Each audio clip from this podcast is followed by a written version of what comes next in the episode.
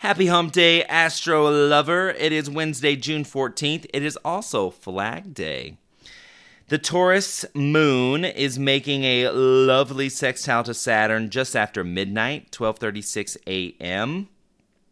You know, we're all pretty much going to be in bed, but if you are an insomniac and you're working late, then there is um, some kind of accomplishment there, early morning slash late night. Then this is why Wednesday is half on my radar because there's no planetary aspects and there's only three aspects with the moon. But the next two are eye rolly and they're tense and they're stressful.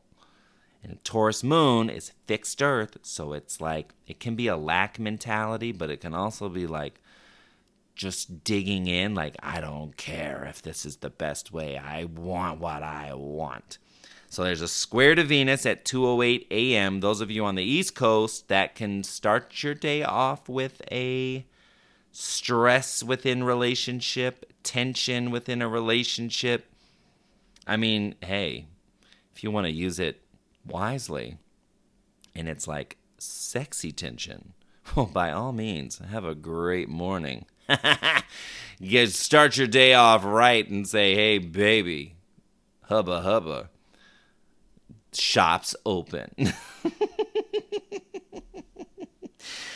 but then at 2:15 p.m. there is a square to Mars and that's what I really don't like. Mars is in Leo. I want to do what I want to do. I want to create what I want to create. And the Taurus moon says you have obligations.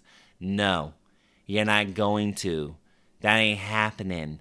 So, haha, sit your ass down, bruh. So it couldn't there's no other planetary action. There's no other aspects with the moon, but the two squares it makes is just it just can put a damper on an otherwise quiet day. So we just got to keep our eye on that. Let's get okay.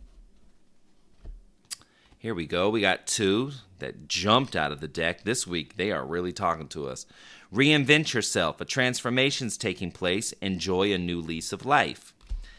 And the second one, love life. Affairs of the heart could cause future problems, but take heart as difficult situations will be resolved by a good decision this week. I love that.